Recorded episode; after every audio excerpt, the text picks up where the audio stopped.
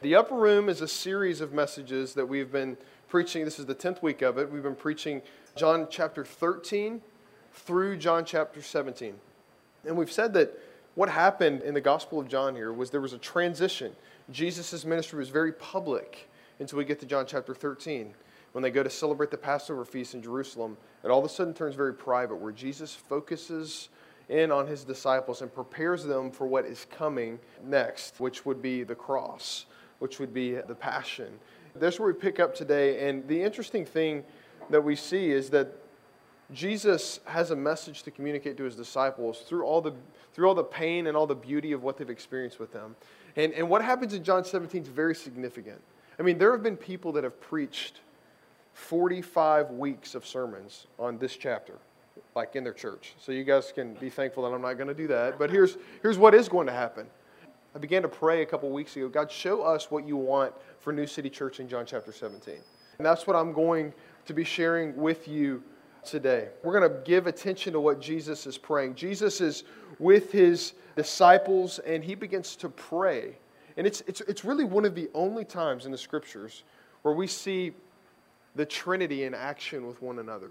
Jesus actually praying to the Father. So, so the disciples are seeing what Jesus' relationship with the Father is actually, they're hearing it, they're experiencing it. So it's this beautiful thing that we say.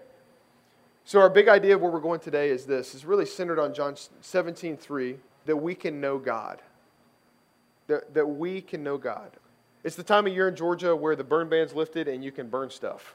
I like to burn stuff like many other pyros that, that live in my neighborhood. I like to burn things. And so we have this big burn pile down there. And so yesterday morning I was walking out to put it out. It had burned the, the day before and kind of still had some embers that were aflame. And I was walking out and I, I just felt like like what I wanted to share in John 17 wasn't yet full. And then the Lord brought this passage of scripture to mind from John chapter 4. And if you know anything about John chapter 4, there's this instance with Jesus and his disciples, and they are they're on the way somewhere, and they end up going through the land of Samaria. To the Jews, Samaria was off limits. The Samaritans were thought to be unclean, and so Jesus does something very intentional. He goes straight through Samaria with his disciples. He's like, hey, boys, we're going this way. He goes straight through Samaria. Then they get uh, in Samaria, I think it's in Sychar, and all of a sudden Jesus is like, hey, it's time to eat, eat lunch, boys. So they stop at this well and they, they want to get some water, and he sends his disciples out to get some food in the city, and Jesus is here sitting on this well, middle of the day. No one draws water from the well in the middle of the day because it's hot. No one wants hot water when you've been walking, when you've been on a journey except for this one woman, this Samaritan woman that Jesus finds there. And Jesus just kind of cuts straight to the chase with her. And basically, what's discovered is that Jesus knows way more about her than she thinks that he does. Jesus knows way more about this woman than she thinks she knows about herself, which is really interesting. So Jesus asks this question. He says, He says, Go and get your husband. I want to meet him. And she's like, Jesus, I, I don't have any husbands. And she's kind of covering it up a little bit. And Jesus is like, Yeah, you're right, you don't have any husbands because you've been with five men, and the man that you're with now is not your husband. And so all of a sudden, there's this revelation of her sin. There's this discovery of who she is. She's all of a sudden found out. And, and she's seen this story before, the Samaritan woman. She's seen what happens at this point. When people, this is, what, this is why she's drawing water in the middle of the day, because she's been found out and she's filled with shame. It's where people reject her and she goes back to her other lesser lovers. But here, Jesus does something different. Jesus gives her an invitation to drink. He uses this metaphor of the water because they're around this well, like he always does beautifully. He says, He invites her to drink of this water that will spring up as eternal life, where she'll have no thirst anymore. She won't have to go back to those men, she won't have to go back to her life of sin. Jesus invites her in and she, she receives the grace that comes from Jesus. And I share this with you because the thing that blows my mind is the gospel message that she goes out and shares. It's interesting because, you know, a lot of times we go, we're like, hey, Jesus died for your sins. This is really good news. You know what this woman's gospel message was? Come and meet a man who told me everything I ever did. Come and meet a man that told me everything that I've ever done before. How is that good news for this woman? She, I mean, she's a prostitute. She's been sleeping with all these men. How is this good news? Because Jesus knew her. He knew who she really was, and he invited her into relationship. Jesus knew this woman, and this woman knew Jesus. And we see that the mission of God has always been about God bringing glory to himself through his creation, knowing him, acknowledging him in a redemptive relationship. And I think this is at the heart of what John 17 is talking about today. I need to set it up a little bit further before we get in to give you some context clues here. But in John 17, this is known as the high priestly prayer. Now, the reason this is known as the high priestly prayer is this Hebrews 9 and 10 said that Jesus is the great high priest. So, in Jewish culture, the high priest intercedes on behalf of the people and he offers sacrifices for them for the forgiveness of sins. So, that's really important that we understand that.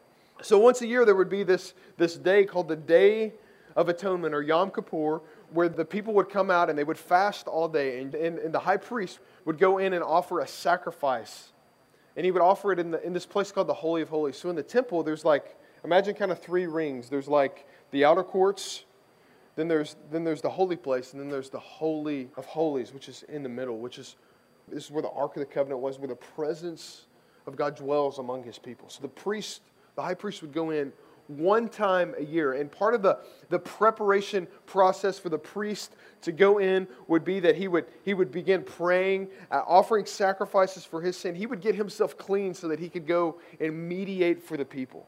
This was crucial. And, you know, it's funny, they would even, at one point, they even started tying bells on his clothing. So he would go into the Holy of Holies, and so when he was moving, moving around, they would still have a little glimmer of hope. Okay, he's not died in God's presence. I still hear a little jingle bells going on. And then at one point later in the history of the church, they, they began tying a rope around the high priest's ankle as he would go into the, the Holy of Holies. That way, if he, if, he, if, he didn't, if he had sin he didn't repent of and he died in the presence of the Lord, no one could go in because they would die, right? So they would just, they would just pull him out. Seriously, this is what they did. It's, it's really interesting. So the, the Holy of Holies is how God's presence resided with his people. Now, now the interesting thing is, is that when Jesus dies on the cross, there's this, this verse in Matthew 27 that blows my mind. And, and Matthew 27 51 says this And behold, the curtain of the temple was torn in two from the, from the top to the bottom, and the earth shook and the rocks were split. He's talking about the veil that separated the holy place from the holy of holies where God dwelt. When Jesus died and rose from the dead, the Holy of Holies came among the people of God. God was no longer distant, He, he was with us, God incarnate, Jesus Christ. And so the Holy of Holies is among us, and we can know God. So this prayer, I tell you that because this prayer is considered Jesus in the Holy of Holies with his Father. That, that's what you're hearing here. It's the prayer from the Holy of Holies with his Father before the entire course of how we relate to God would change forever.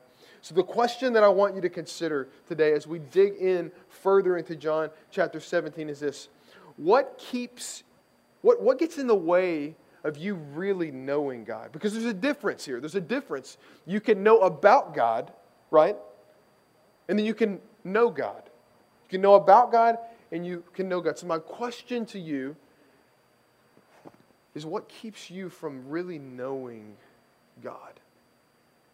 Because you see that this woman at the well, her greatest ministry to the world, her testimony, her gospel that she shared, came from her being known by God and her knowing God. Now, not just knowing, okay, that's Jesus, he's going to be a Messiah. You know, he's the Messiah. He's, I can tell you're coming, you've come from God.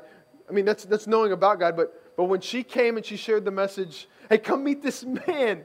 He told me everything I've ever done. And people are like, but he's God. He didn't stiff arm me, he didn't shun me. Come and meet him. The invitation is ours that we can know God. So here's what I see in John 17, 1 through 12. I see three themes predominantly that, that really all come back to the cross the cross is never mentioned in John 17, but in some way it's mentioned in every single word of John chapter 17. And so what we see is that through the cross, is where we can know God, and redemption, glory, and relationship all collide here. And those are going to be the three themes that we look at. So, redemption, glory, and relationship. We're going to really spend a lot of time on relationships. So, let's look at number one redemption. So, the real work of redemption is the cross. It's, it's what overlays this entire prayer, that, like I've just said. So, so, Jesus in John 17 4 says this Father, he's praying to the Father. He said, Father, I glorified you on earth having accomplished the work that you gave me to do. So, according to what we've read in, in John chapter 3, the Father is the one that sent the Son. He's given the, he's given the Son work to do. He's given him the work of going and making himself known, atoning for sin, so that we can know God. And it's interesting that later on the cross, Jesus, just after this, Jesus would be on the cross. And he would utter these three words that refer to the work that's being talk, talked about right here in John 17. He would say, It is finished. Father, the work is finished. Mission accomplished, Father. I have won your people back. I have paid the price for sin. It is finished. They can know you now through me. So Jesus is speaking of redemption in this, in this past tense kind of way. It's a strange thing because you see Jesus and the Father speaking like the cross has already happened. Because, you know, God is outside of the bounds of time. And so, Father and Son are speaking in past tense.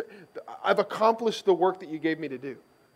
In real time, he hadn't accomplished the work yet. He was still in the upper room. He hadn't went to the cross yet. He speaks in past tense as he's talking about redemption because he knows it's good. He knows the work that, that he's been given to you. And, and later on in verses 11 and 12 and 17, he would say, And I am no longer in the world, but they, my disciples, they are in the world, and I am coming to you. Holy Father, keep them in your name which you have given me, that they may be one, even as we are one. There's this theme of unity that, that the Father wants the disciples to experience this unity that the Father and Son has. And he says, While I was with them, I kept them in your name. So part of this work of redemption is the keeping power of Jesus Christ. The fact that he's the one that keeps the sheep. In John 6, the scriptures say that, that I have lost none of which all that you've given me. It's Jesus that keeps us. We, we don't keep, we don't, we don't keep ourselves in relationship with God. It's Jesus, the power of the Holy Spirit, that keeps us in relationship with God. It's this work of redemption.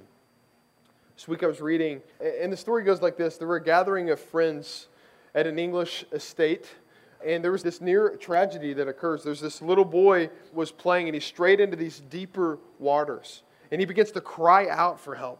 And all of a sudden, this gardener comes in and he rescues, he plunges in the water and he rescues this young man. The little kid's name was Winston Churchill. And his grateful parents go to the gardener this servant that they have at their house, and they say, Hey, what can we do to reward you? I mean, you have saved our son's life. We'll give you anything. And he hesitates and he says, I wish my, my son could go to college someday and become a doctor. He's really smart, but there's no way we can afford to send him through school. And Winston's parents say, Hey, we'll see to it that that can happen.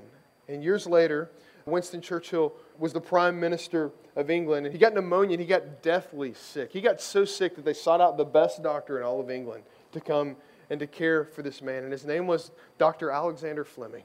This was the man who discovered and developed penicillin.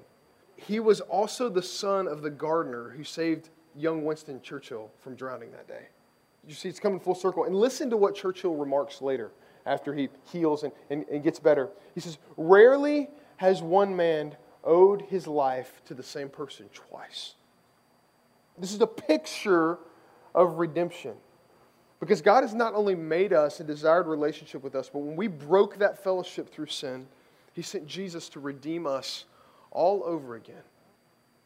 This is the love of the Father coming through the Son. This is the work of redemption that Jesus is praying about right here, the work that He had to accomplish. So, the entire purpose of Jesus' mission on earth was that we might be brought back. The book of Mark says, He came to seek and to save the lost. And how would He do that? We would do that through the cross. All because God can now be known.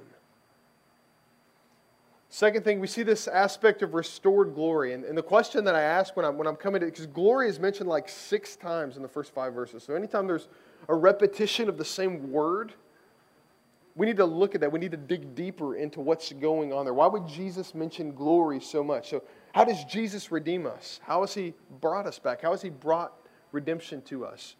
Listen to John 17, 1 and 2, and then verse 5 as well. When Jesus had spoken these words, he lifted his eyes up to heaven and said, Father, the hour has come. Here's the word glorify your Son, that the Son may glorify you, since you have given him authority over all flesh, to give eternal life to whom you have given him. And then verse 5, he says the same thing nearly. He says, And now, Father, glorify me in your own presence with the glory that I had with you before the world existed. Listen to that. Glorify me with the glory that I had with you before the world existed. There was something that happened for this mission to go forward. Jesus had to go undercover, all right? He had to become an undercover agent in the world. So he had to come in flesh. Before this, think about this. Jesus, before this, Jesus was not a man like you and I are men and women. Philippians says that he took up flesh and he dwelt among us. The scriptures say that, he became one of us to redeem us. So Jesus' glory, his weightiness, his significance that he had with the Father had to be concealed for the mission to be accomplished. And you think about what, what the scriptures say in Romans 1, where Paul is talking about how, how humanity has exchanged the glory of God for lies. Talks about that all through Romans 1. And then we see the picture of Jesus that has exchanged all the glory of heaven. He's exchanged all of that to become a man. So he's done the exact opposite of what we've done. So Jesus is praying that the Father would show them who he really is. That's what he's praying. Father, show them who you really are, what you've really done, and, and what you've really done in me. Show them the compassion and justice. Lift the veil. Let them see me as I am. And as Philippians, like I mentioned a second ago, says, since he did not count equality with God a thing to be grasped, but rather he emptied himself. Kenosis. He, it was a self emptying of what he did there. And he, and he took on the form of a servant. And he was born in the likeness of men. All to do the work of redemption, to accomplish the mission of the Father so that we could be known and that we could know God. That's why he did the work. I, I love what Randy Pope says, a pastor of Perimeter Church. He says, We're all in this journey for glory. We, we all want glory. We all want weightiness. We all want significance. We see that the journey for glory for man, which is what we're after, we want to be significant, it's inextricably linked to humility. Jesus redefines what glory is for humanity when he becomes a man. Because glory is linked to humility. And I, and I had to ask myself these questions this week. Okay, Ryan, you want to be noticed. You, you want to be, you want people to know who you are. Maybe, you, maybe, maybe you struggle with the same thing. You want, it's really hard for you to kind of conceal yourself and, and to just serve like Jesus did. We've got, we've got growth to do in humility. Okay, Ryan, does it bother you when someone else doesn't acknowledge the effort that you put forth? And maybe some of you guys are kind of shaking your head. Yeah, I can totally. If I'm honest, I struggle with the same thing. Ryan, do you get frustrated with people who maybe have a better lifestyle with you? Do you get frustrated when you feel like Jesus is not rewarding your obedience? Do you get frustrated in those moments? I've got an issue with glory. I think glory is something that I can attain. Glory is a gift from God as we humble ourselves and we push down lower still. The life of following Jesus is a life of going unnoticed so that He can shine through our lives. I love what Andrew Murray says in his book, Humility. He says this Humility is perfect quietness of heart. It is to expect nothing, to wonder at nothing that is done to me, to feel nothing done against me.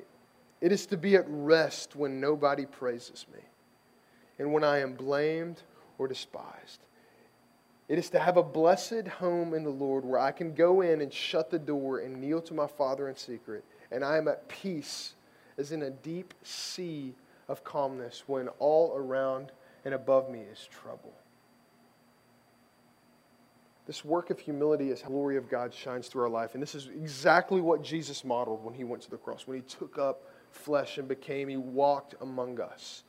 He came so near to us so that we can know God. And lastly, we're going to settle on this point here this, this idea of relationship. We see John 17, 3, where Jesus says that eternal life, you ever have the question, what is eternal life? Well, it's knowing God. John 17, 3 is the definition of what eternal life it is knowing God. And we see that the cross is once again bleeding through all of this. How will they know you? Well, it's because of the cross that I'm about to endure. And Jesus, in John 17, 1 through 5, a lot of people say Jesus is praying for himself. And really, he's not praying for himself in the way that we pray for ourselves. He's praying that the work that he's done will be applied to us. He's praying that the work would go forth. That's what Jesus is praying about there. In, in John 17, 2 and 3, he says this Since you have given him authority over all flesh, to give eternal life to whom all you have given him, the Father has given him his children. And this is eternal life. Listen to this right here that they know, that they know you, the only true God in Jesus Christ, whom you have sent. That they know you. That word, gnosko, is it's this different type of knowing. It's not like uh, being able to recite memory work for your homework for a test. It's not this head knowledge thing, it's this, so that they would know you That they would, they would know you like the, the woman at the well knew you. That They, they would know you, is what he's talking about here. And the interesting thing about this is, is it's not this one time, it's not this, it's not this past tense, momentary thing that they, oh, yeah, I know about God.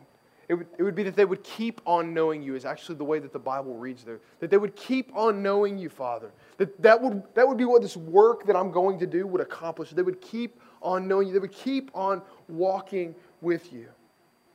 John 1:17 is the only place in the Gospel of John where we see these same words used all together.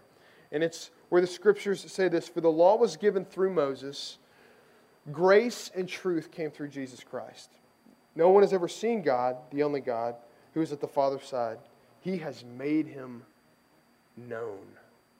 Jesus has made him known so that we can be known and we can know God and have eternal life. There's this unity that we experience. So, what does this actually mean? I mentioned this earlier. There's a vast difference between us knowing about God and us knowing God, like knowing Him deep in our bones. Knowing about someone was what the law of Moses gave us.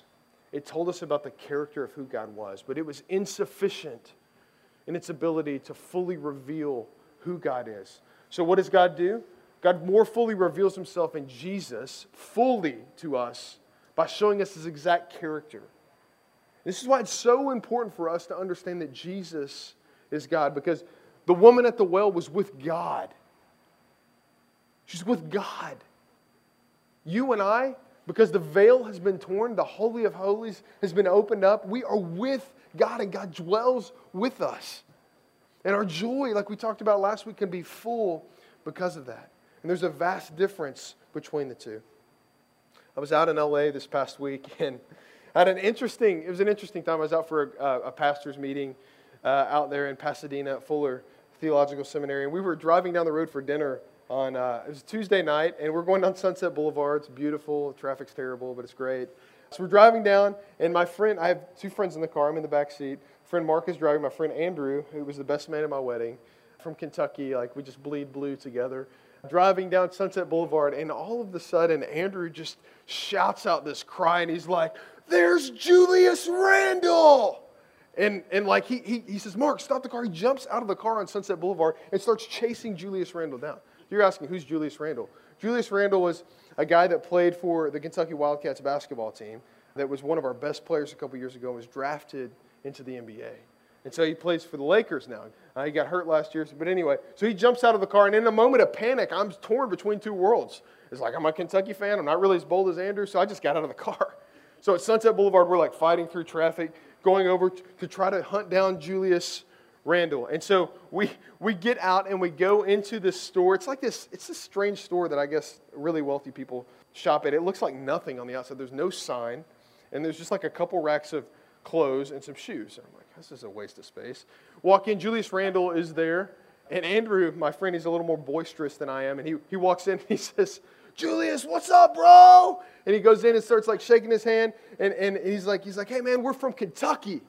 I think he expected like Julius Randle to be like, oh, Kentucky. And Julius Randle just kind of looks at, he kind of takes a step back, like, who are the, you know, security? You know, he's kind of like, what's going on with these guys? And so then, you know, we can see him kind of backing up. So Andrew steps in a little bit further, and I'm just kind of watching. I'm just kind of, you know, taking a back seat to this and just kind of enjoying what's going on here.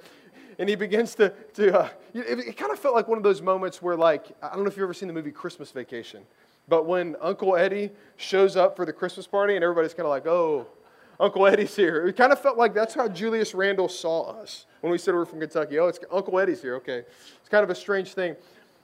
But then we proceed to feed him with knowledge that we know about him. We begin to say, hey, we're huge fans, man. Really loved what you and Calipari did at, at the university. Eh, eh, I'm sorry about the injury last year. I know you're really bummed out. You got injured in the first game, and that was a huge bummer. How do you like LA? How's the weather out here? Where do you live? I mean, how, how are things going? And, and Julius is just kind of like, he continues to back up. And we, but we feel like we know Julius Randle is the problem, right? We feel like we know Julius Randle. And I've got actually a picture of me and Julius that we kind of snuck there. I mean, I'm six foot tall. I mean, you can see he is a, he's a, he's a big man. So this is the, look at the store. I mean, there's like nothing in there. And Julius Randle's just kind of going through and shopping. And, and so we, we could tell that he wasn't really wanting to go out to dinner with us or anything. So we said, hey, can we at least get a picture since we've created this awkward environment? And I share this story with you because the way that we treated Julius Randle was like he knew us. We didn't know us at all. We didn't know him at all. We just knew about him. And some of us know Jesus like I know Julius Randle. Some of us know Jesus like I know Julius Randle. And why is that a problem? Because Julius Randle doesn't know me. He doesn't know who I am. He doesn't, and I don't know who he is. All I know is his public life. Whatever's shown on TV, that's the only thing that I know about him. But Jesus invites us deeper still. If Jesus was Julius Randle, he would invite us out to dinner. We would have had a great time. We would have got to know us. It would have been this beautiful thing. But that's not how things worked out. Some of us know God that same way. And we th- this is not what John 17, 3 is talking about. John 17, 3 is talking about this. The, the, the word for know in the Bible is often this intimate term that's, that's really a, a sexual relationship between husband and wife. And, and it's this, it's, this, it's, this, it's this intimate relationship where people are fully known. There's full disclosure and there's perfect love. And that is exactly what God desires with his children. That's exactly what Jesus came to do. And as the church, our deepest desire would be that we would know God. And there's an effort on our part to actually to surround ourselves with the means of getting to know God, which would be the word and prayer and God's people. That's how we, that's how we get to know God.